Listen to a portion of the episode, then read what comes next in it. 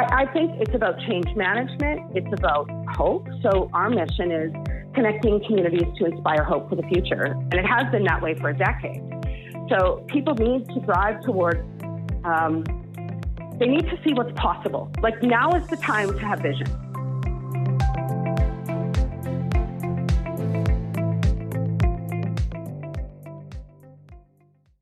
This podcast is brought to you by Dentons, the world's largest law firm with a global team that builds agile, tailored solutions to meet the local, national, and global needs of private and public clients of any size in 183 locations serving 75 countries. Hi, everyone. My name is Heather Barnhouse. I'm a partner and lawyer in our Edmonton office. Welcome to my podcast where I explore the topic of women in entrepreneurship and leadership and the ecosystem supporting the growth of this segment. Today I'm joined by Robin Woods, the CEO and founder of The Uncomplicated Family, a group of companies dedicated to helping support children and families with complex needs in Alberta. Welcome, Robin. Ah, thanks. Hello.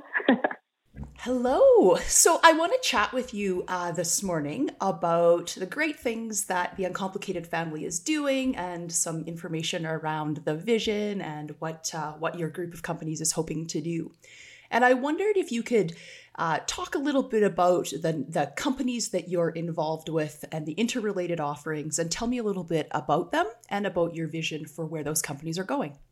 Sure. Uh, I'll start on the vision because I think it sets a context for the businesses. So our goal has is just a small vision to improve the quality of life for a billion people around the globe.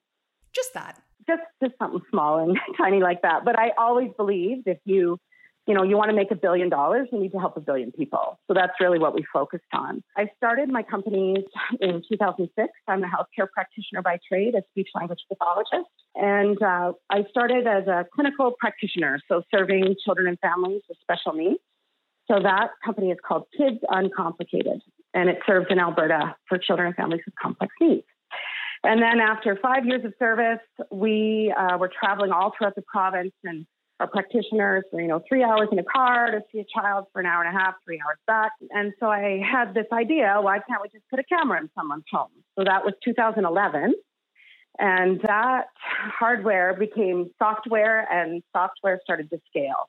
So that company is called Communities Uncomplicated, and it's a, it's a virtual care platform uh, called Telaroo. So that's the other subsidiary. And then uh, through our journey, as we were bootstrapping and really trying to, to raise funds to build and to make our vision come to life, uh, we started creating partnerships and relationships. So with the National Research Council of Canada, Global Affairs Canada, and we were able to achieve grant funding that um, sent us around the world. We started uh, Canada's first Eureka Cluster project, and uh, that is all about serious games and games that are helpful for kids. Uh, it's the world, what we built is called Kids Digital Health Portal, and it's the world's first therapeutic online space. So apps and content and videos that help promote healthy brain development in kids. And that company, uh, yeah, is called Kids Digital Health. So all these companies are are all again tracking towards helping a billion people around the world. And what we're really good at is building and integrating innovation, state of the art innovation, into clinical practice. You can imagine with the pandemic and all the things that are going on, I mean, the need has just amplified. You mentioned at the beginning of your, when you were introducing, that you're a clinician by training, so a speech language pathologist, and you're an innovator at, at heart. Um, and you've talked a lot about sort of the transition that the vision has done and, and the evolution from just placing cameras in, in people's homes at, at the beginning. Can you talk about some of the, the evolution or the transitions that, that you have personally had to do from the role of being the clinician to leading a service delivery company in Alberta to a, you know, a set of digital health technology companies with global reach. I'm sure that that was not what you intended when you went to school way back when. Oh, no, no. you can't anticipate uh, your full journey at the beginning. I mean, I think it really comes down to leadership. I've had to learn a lot about how to communicate the vision, um, how to engage my staff. Um, around a culture of change to take risks. And we were, you know, the uncomplicated family, the acronym is tough, and we are tough because to innovate in a highly regulated space is very tricky. And then access to capital while you're trying to prove or build a concept and then prove that concept. So I got really good at writing grants, grant applications, and bootstrapping. That is a whole business aspect about how do you manage cash, how do you engage the people you need to as employees or as vendors, or you know when you're building IT and innovations. Um, you can't build it all at once. So how do you figure out what your minimum viable product is and you know pricing, and then you have to protect it. So thank you, Dentons, with IP protection, very important.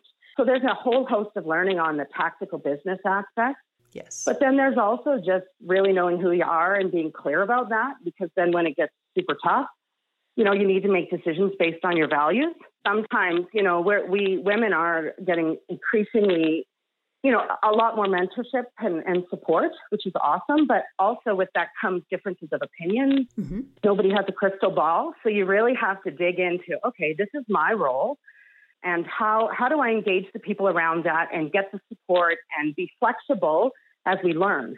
I mean, the market in the U.S. with COVID went from 3 billion to two hundred and fifty billion dollars for telehealth. Wow! So there's extraordinary opportunities, but now you've got big tech players coming in, you know, Zoom, and we've got antiquated procurement methodologies. So we've got procurement, you know, that's based on the industrial revolution. So they'll say, hey, we want a steam engine, we want a track, and it needs this these specs. But government now needs to be looking at procuring outcomes because government invests in innovation, they invest in technology and, and, and leadership in those sectors. So then if government says, here's my problem, now come up with some innovative solutions in under budget. There's a lot of challenges right now with government, right. to be honest. Yeah, yeah, I agree. I, I wonder, Robin, if you could tell us a little bit. I, I know that, you know, you and I have talked about this offline a, a number of times, that one of the things that you are really proud of um, and your team is in, in addition, as you said, you know, like it's it's tough, it's it's a hard go and you've got to really believe in, in yourself. And I know you've got a lot of pride in the resilience that your team has. Can you talk a little bit about that? The comment that you made about you know the government or the audience needs to invest in in the outcomes. And can you talk a little bit about from your experience how you've you guys have really demonstrated that in terms of using a technology solution and what it's done for outcomes generally because i think there's such a, a, a, great message that really does inspire people who who are, are are stuck and are finding it difficult to focus on you know all of these things when the challenges are are so deep. Can you give us a little example about what that's meant for your company? Yeah well when we're innovating we're really solving problems right? So what are some of the current uh, and most important problems and what are some solutions that can help to solve those problems. So for us, it was travel. We were traveling three hours in a car to see a kid for, you know, and three hours back, and all our practitioners were doing that. We were getting paid. But meanwhile, all these families are waiting.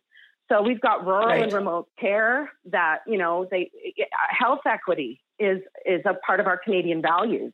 So how do we get equal access to health care in, in rural communities, right. for example? And so what we did is we built Telaroo. So Telaroo is a virtual care platform. And we have been demonstrating outcomes for almost a decade now, where children and families, for example, with severe complex needs, as funded by the government, are prov- the provincial average for other providers who weren't using digital technologies were three years on service. So took three years. And for us, our kids were getting, and families were kind of graduating and getting healthier so much faster uh, in under 18 months. So really cutting that in half. Yeah. So then think about the quality of life impact. You know, when when, when you've of got course. really intensive interventions going in, you know, that creates a new normal.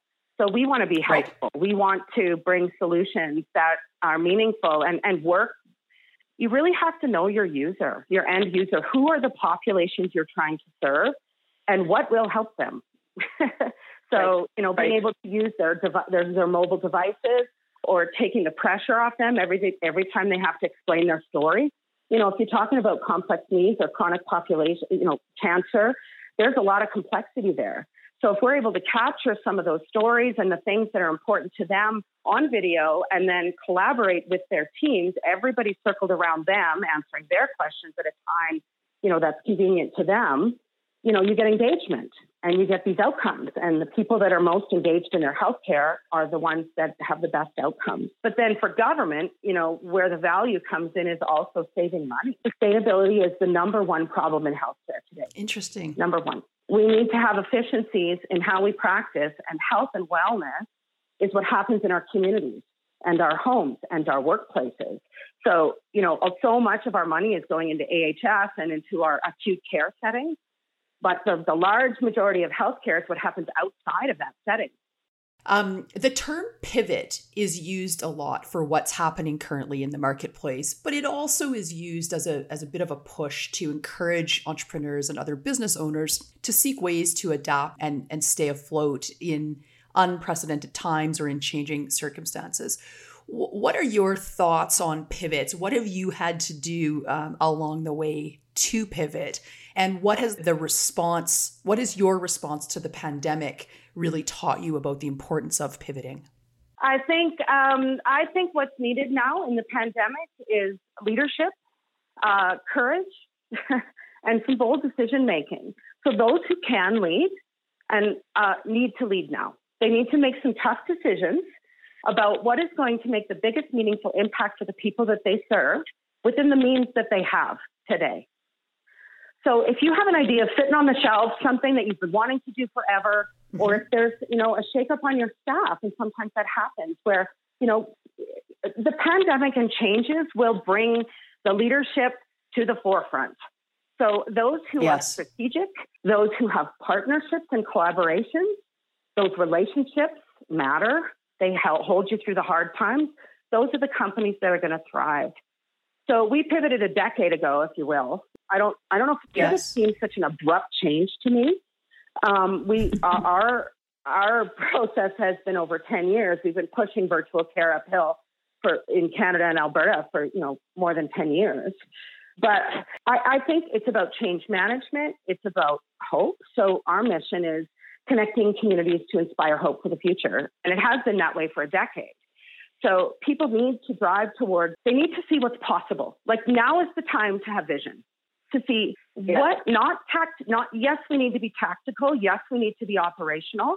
Yes. Because we need to execute on those, those ideas. But ultimately, we need to take whatever's off the shelf, the things that you've been wanting to do for a long time that your gut tells you is going to make a difference in your company, and you do that. Yeah, that's interesting. Can you talk about you talked about the uh, eh, when you were answering this, you talked about the importance of partnerships, and I know that uh, your group of companies through throughout you know throughout the, the years, not just recently, but you have really benefited from some outstanding partnerships. And I wondered if you might just talk about how you approached those. How did you find the great partners like ITEA, the Government of Canada, Autism Canada, for example? How did you build those partnerships? Well, at first it was just showing up. So, like honestly, I I was sent. Makes a difference. I was like sent. I was sent to Belgium. You know, you get these RFPs. It's like, oh, you're going away in ten days. Oh God, okay, here we go.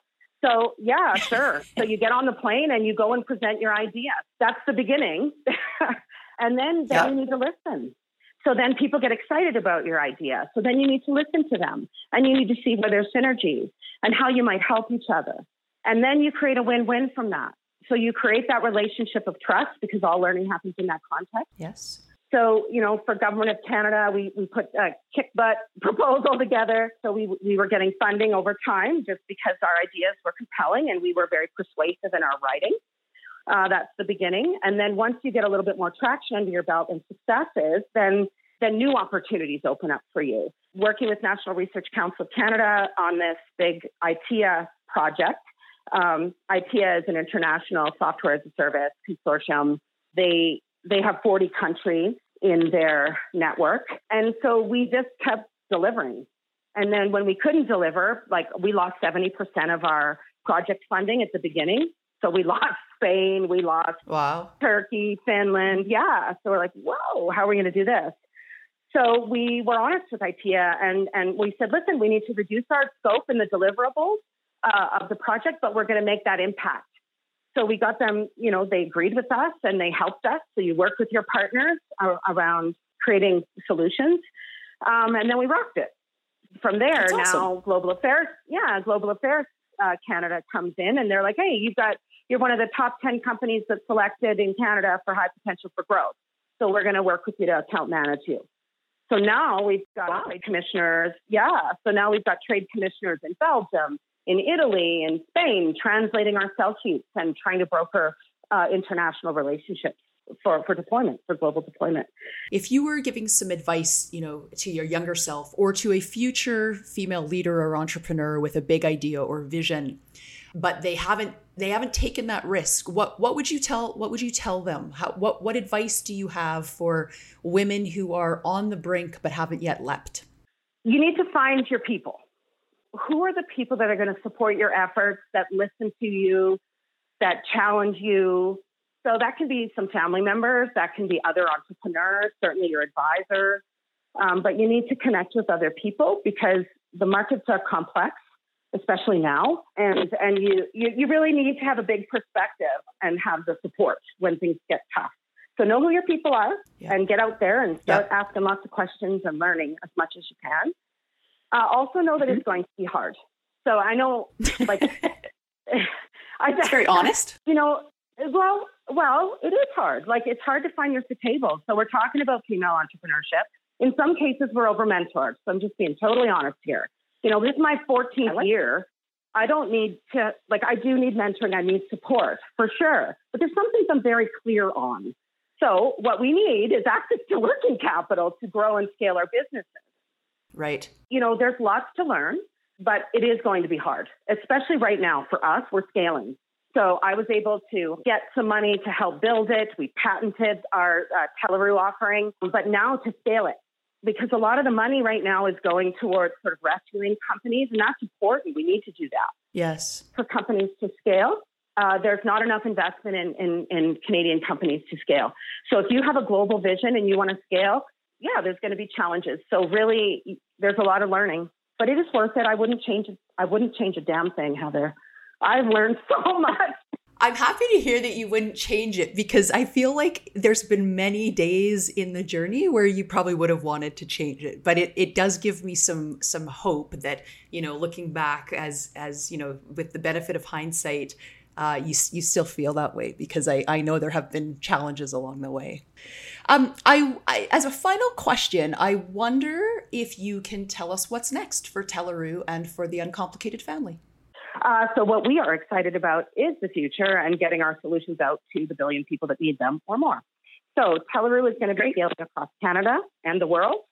Yes, we are looking for working capital, continue to grow, but we're looking for partners. So for kids digital health, for example, we're looking for gaming and distribution partners just to continue to grow internationally. For the uncomplicated family, we're going to keep being tough, right? Advocate for good change and vulnerable people um, we're looking for some mezz financing. Put that out there. We'll continue to innovate and create thought leadership pieces, uh, op-eds. There's a lot to talk about right now, and continue to be involved in R&D projects. We're always looking for partners at talk. Um, and then, you know, Kids Uncomplicated is the heart of the company, and I love my team, and they're going to continue to serve. They're going to continue to grow throughout Alberta and help kids and families with complex needs, so that um, because they they inform all the technologies, our families and our our staff continue to tell us, hey, we need this feature, hey, we need this, and we build it. So um, we want, yeah, they're going to continue to participate uh, in serving and into the innovation pieces. I'm always your biggest fan and happy to watch from the sidelines as to what's going on.